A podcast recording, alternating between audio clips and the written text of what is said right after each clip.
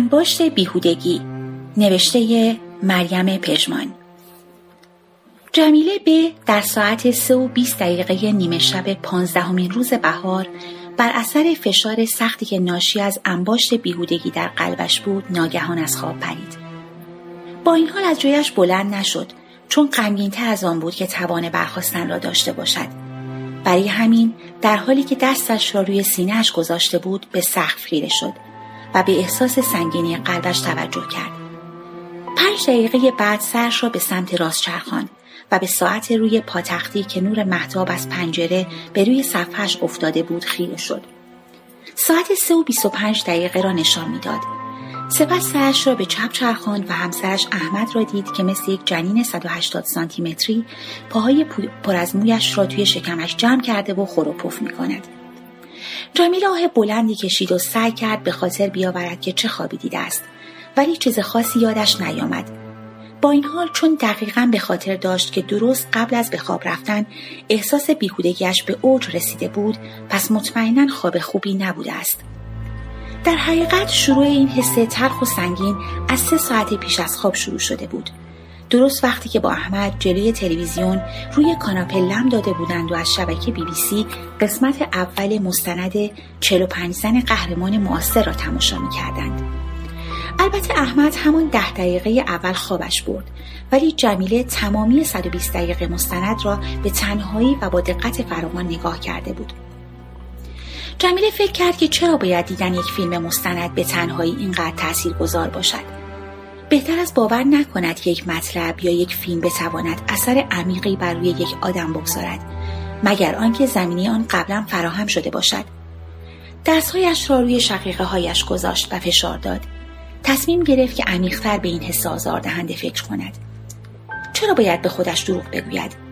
جمیله خیلی قبلتر از مستند 45 زن قهرمان معاصر هم کم و بیش احساس بیهودگی می‌کرد. همین ده روز پیش در مطب دکتر زنان وقتی که خان دکتر لیلا شین خیلی خونسرد مراقبت های ویژه خانم هایی که به سن یائسگی رسیدند را توضیح می‌داد متوجه رنگ پریدگی جمیله شده بود و با ظاهری خشک و بیتفاوت به او یادآوری کرده بود که واقعا پیش خودش چه فکری کرده. سن 52 سالگی اصلا زود نیست و او چه توقعی دارد وقتی که مراجعینی با علائم یائسگی وجود دارند که این خیلی جوان و عین پاره ما هستند؟ البته شاید این احساس باز هم قدیمی تر از این باشد. وقتی یک سال و نیم پیش هر دو پسرش با هم اعلام کردند که می‌خواهند آپارتمان مستقل داشته باشند و در مقابل گریه و زاری جمیل گفته بودند که همیشه دوستش خواهند داشت. و حالا که بعد از سی سال مسئول دفتری اداره هواشناسی به دوران بازنشستگی رسیده بهتر دیدند که مزاحم خلوت و آرامشش نباشند. جمیل انگشت های دست راستش را از هم باز کرد و شبیه همان کاری که دکتر پوستش برای تعیین شدت ریزش موها انجام می‌داد داخل موهایش فرو برد و بیرون کشید و سعی کرد در تاریکی تارهای کنده شده را بشمارد. لای انگشتانش حسشان می‌کرد ولی موفق نشد آنها را بشمارد. موها را روی پاتختی رها کرد و به طرز غیرقابل انکاری به یقین رسید که چقدر معمولی است. در واقع به طرز تأصف انگیزی یک آدم خیلی خیلی معمولی. و متوجه شد که به همه زنهایی که در مستند دیده بود حسودی می کند و مسلما به خوشگلترها خیلی بیشتر. بعد تاریخچه زندگی آنهایی که یادش مانده بود را مرور کرد و در نهایت از کشف کوچک خودش احساس لذت کرد. وقوع یک اتفاق ویژه و یا حضور یک شخص خاص حقیقی بود که در زندگی عموم این زنان اتفاق افتاده بود. بنابراین او هیچ تقصیری بابت معمولی بودن خودش ندارد. در هر صورت فاقد شانس لازم و کافی بوده و چه بسا اگر این خوششانسی را داشت حتی اگر خیلی بعید به نظر می رسید که در حد 45 زن قهرمان معاصر باشد ولی شاید می توانست در لیست صد زن تاثیرگذار سی سال اخیر ایران قرار بگیرد. همانطور که لبخند بزرگی می‌زد و چشمهایش را میبست تصویری از یک صورت با سیبیل خیلی کلفت دماغ بزرگ و چشمهایی که زیر ابروهای پرپشت پنهان شده بود پشت پلکای بسته شکل گرفت و به سرعت تبدیل به چهره فریدون خان پسرموی مادرش شد. فریدون خان الگوی بیبدیل دوران نوجوانی جمیله معروفترین دبیر ادبیات تهران که حداقل چهار تن از شاگردانش از نامداران ایران شدند و هنوز به شاگردیش افتخار می کنند. کم و بیش نویسنده با سابقه پنج سال زندان و با خیلی انبوهی طرفدار جوان آن وقت همه تابستانهای داغ دوران بلوغ را به خاطر آورد که فریدون خان با انبوهی کتاب در مورد انقلابیون و مبارزان بزرگ دنیا به خانهشان می آمد و هر بار موقع رفتن تاکید می کرد که در ناسیه جمیله چیزی است که روزی او را بزرگ خواهد کرد. جمیله تردید کرد که فریدون خان شاید همون آدمی بوده که سرنوشت برای تغییر مسیر زندگی در سر راهش قرار داده و او ابلهانه از کنار این موقعیت درخشان گذشته است. ولی چرا باید خودش را آزار دهد؟ مگر تقصیر او بود که بلوک شرق سقوط کردند و عرصه برای نامآور شدن جمیله باقی نگذاشتند جدا از همه این مسائل مگر همه مردم گزارشگر یا مورخ در زندگیشان وجود دارد که کارهای بزرگشان را ثبت کند؟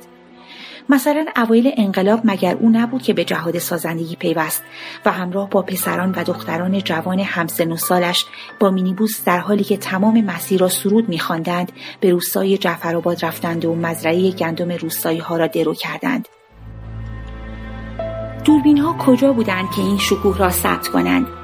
حس کرد با یادآوری این خاطره اشکهای گرم چشمهایش را پر کردند و احساس لذتی رخوت آور قلبش را لرزاند.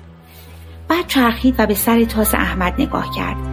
چرا این مرد هیچ وقت از اینکه کارمند معمولی اداری هواشناسی است احساس بدی ندارد؟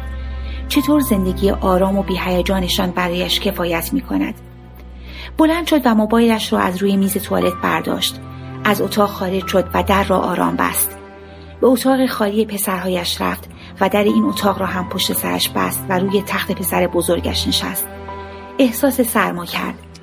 دلش می‌خواست در تاریکی شانه های مهربانی وجود داشت تا اشکریزان سرش را آنجا بگذارد و یک دل سیر با او از عمر برباد رفتش درد دل کند. دوباره به فریدون خان فکر کرد و با موبایلش اختلاف ساعت تهران و واشنگتن را محاسبه کرد. یادش افتاد که زری دختر بزرگ فریدون خان شش ماه پیش برایش تعریف کرده که پدر بعد از سکری دومش روی ویلچر می نشیند و مدام انتظار دارد که احوالش را بپرسند. فریدون خان با سومین زنگ موبایل جواب داد. درود. سلام امو فریدون. شما جمیله هستم دختر پروین خانم زنگ زدم احوالتون رو بپرسم جمیل تویی چه خبر شده که نصف شب به خودت زحمت دادی زنگ بزنی؟ حواست هست که دو سال میشه با من حرف نزدی لا مروت. جمیله حدود نیم ساعت با فریدون خان که هنوز بد دهنی سابقش را داشت گپ زد. خاطرات گذشته را مرور کردند و فریدون خان راجع به آمریکا حرف زد و فوش داد. بعد کسافت بودن نظام کاپیتالیسم را برای جمیله باز اثبات کرد و وسط فوش دادنهایش تاکید کرد که اگر اوضاع خوب بود و به خاطر تحصیل این ذریع احمق و فراری بودن سیروس به سر بزدلش نبود هرگز پا به این خاک امپریالیستی نمیگذاشت که بخواهد روزی با این موی سپید و سیبیل تراشیده زیر تیرک پرچم آمریکا برود و سوگند شهروندی بخورد. و زیر بار این خفت برود که به آن مأمور دولتی حرامزاده بگوید تنکیو همان موقعی که جملات بیرون آمده از دهان کف کرده فریدون خان به حرامزاده رسید بغز جمیله ترکید. امو فریدون من خیلی ناراحتم. من یه آدم معمولی بیشتر نشدم. من هیچی نیستم. هیچی نشدم. هیچ کار مهمی نکردم. حتی اعتماد به نفس ندارم که مثل شما راحت فوش بدم. بعد همه احساس بیهودگیش را توضیح داد و های های گریه کرد. فریدون خان کمی سکوت کرد. دو سه تا صرفه علکی کرد و آخر سر با صدای شمرده گفت گریه نکن دختر. تو هنوز سی سال از من کوچکتری. سی سال یعنی یه عمر. از همین فردا آدم بزرگی باش. اصلا با هم شروع می‌کنیم. خب حالا بگو ببینم از ایران چه خبر؟ زری گفت شما تمام مدت اخبار ایران رو داریم پیگیری می‌کنین؟ نه منظورم جزئیات هر چیزی. یه چیزایی که توی اخبار نیاد. مردم چی می‌خورن چی میپوشن چی میگن از این چیزا. جمیله مکس کرد. موضوع مهمی به ذهنش نرسید. برای همین همونطور که قیافه فریدون خان را با موی سفید و بدون سیبیل مجسم می کرد ناگهان گفت جدیدن شده پسرای جوون سیبیل پرپشت و بلند می‌ذارن یعنی مثل چند سال پیش نیست که همه ستیقه می‌کردن. بعد از بیخود بودن حرفش جا خورد ولی برخلاف انتظارش فریدون خان خوشش آمد. واقعا چه عالی! حالا برای من توضیح بده دقیقا چه نوع سیبیلی. خب فکر کنم شبیه سیبیلای سمد. سمد؟ کدوم سمد؟ سمد بهرنگی. 20 ثانیه سکوت برقرار شد و فریدون خان شمرده پرسید که اینطور. حالا این جوونک ها چقدر از سمت می‌دونن ها؟ راه روش اون رو هم دارن. میرن توی دهات درس بدن. می‌دونن چه کاری کرد چه آرمان هایی داشت. صدای فریدون خان کم کم بلند شد. جمیله دستپاچه ادامه داد؟ خب نه بیشتر یه مده. اصلا فکر نمی کنم بدونن سمت بهرنگی کی بوده. فریدون خان از آن طرف کره زمین قرید. پس بهشون بگو وقتی نمی‌شناسی گو خوردی که سیبیل اونو می‌ذاری سبک مغز. اصلا تو هم به جای اینکه نصف شبی زنگ بزنی به منو زنجموره کنی که هیچ پخی نشدی همین فردا از یکی از اونا سوال کن و آخرش بهش بگو به گور پدرت خندیدی ادای گنده تر از خودتو در میاری. متوجه شدی؟ فکر کردی مبارز شدن از کجاها شروع میشه از بی تفاوت نبودن. این همه سال چی فهمیده با اون همه کتابی که برات می آوردم حالا هم دیر نیست. من باید برم قرصامو بخورم. از درس اول شروع می‌کنیم. میرو با یکی از همین جوونک رو بحث می‌کنی. در ضمن به شوهر سلام برسون. منتظر اعلام موفقیتات هستم. جمیل بوپاشا. و بدون اینکه منتظر خداحافظی جمیله شود گوشی را گذاشت. جمیله از یادآوری اسمی که در نوجوانی امو فریدون صدایش می‌کرد آب دهانش خشک شد. یاد روزی افتاد که کتاب جمیل بوپاشا را در روزهای پر التهاب نوجوانی از امو فریدون گرفته و پشت پرده انباری منزلشان با سرعت در سه روز خوانده بود. اول کتاب دستخط امو فریدون بود. تو جمیل بوپاشای بعدی دنیا هستی. و جمیله نه الان و نه در همان سیزده سالگی چیز زیادی از جمیل بوپاشا یادش نمونده بود جز اینکه در زندان با بطری نوشابه به او تجاوز کرده بودند. جمیله یادش آمد که در تابستان نوجوانیش چه شبهای درازی زیر پتو وحشت زده و عرق کرده این حادثه را تصور کرده بود و ده سال بعدش چقدر خدا را شکر می‌کرد که فریدون خان آن موقعها گم و گور شده و جمیله بوپاشای قهرمانش را نمی‌بیند که چطور از ترس شب زفاف یک ماه قبل و بعد از عروسی از ترس از دست دادن بکارت قرص آرام بخش می‌خورد و چه دردسری برای خودش و احمد درست کرد تا بتواند بر ترسش غلبه کند و یک زندگی زناشویی معمولی را شروع کند. یادآوری این خاطر حالش را بدتر کرد. بیشتر از سی سال بود که بیحوصله به هیچ آرمانی فکر نکرده بود. زندگی آرام و معمولی و بیهیجانش راه رشدش را بسته بود.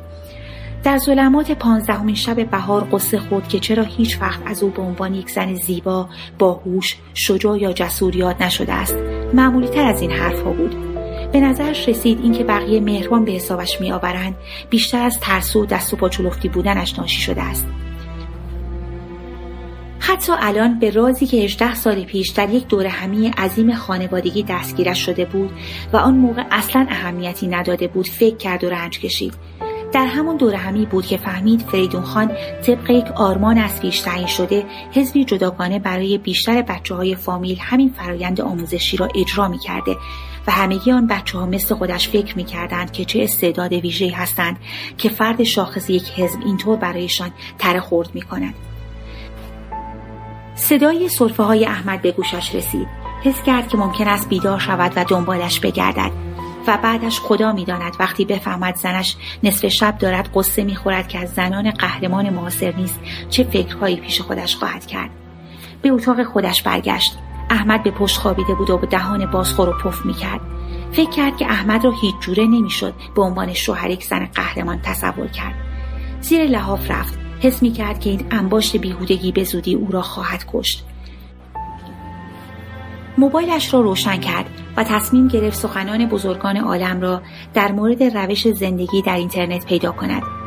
اولین مطلبی که به چشمش خورد در مورد فروش یک و میلیون دلاری یادداشتی از اینشتین بود که 95 سال پس از مرگش پیدا کرده بودند. یک زندگی آرام و ساده شادمانه تر از موفقیتی است که با تلاطم های زیاد به دست می آید. جمیله فکر کرد که این همه پول برای جمله به این سادگی خیلی زیاد به نظر می رسد. اگر او بود احتمالا جمله فاخرتر و پیچیده تری از خودش به جای می گذاشت. حرکت دست احمد را بر روی بازویش حس کرد. جمیله بیداری میشه پنجره رو باز کنی؟ گرمه. فکر کنم اصلا خوابم نبرد. بعد دوباره چشمهایش را بست و در کمتر از یک دقیقه دوباره شروع به خروپف کرد. جمیله لبخند زد و موبایلش را خاموش کرد. ساعت پنج و چل و پنج دقیقه را نشان می‌داد. بهتر بود که بخوابد. فردا دوباره به باقی مانده زندگیش فکر می کند. شاید بهتر باشد فردا در کلاس آموزش گلارایی فرهنگسرا از خانمهای همسن و سال خودش این سوال را بپرسد. کنار پنجره رفت و آن را باز کرد و به سکوت دلنشین حیات و کوچهشان توجه کرد. هوای دم کرده و ابری را خیلی دوست داشت. نفس بلندی کشید تا بوی بهار نارنج تاریش برود و همانطور که سرش را در بالش فرو می برد به این فکر کرد که احمد چقدر مربای بهار نارنج دوست دارد.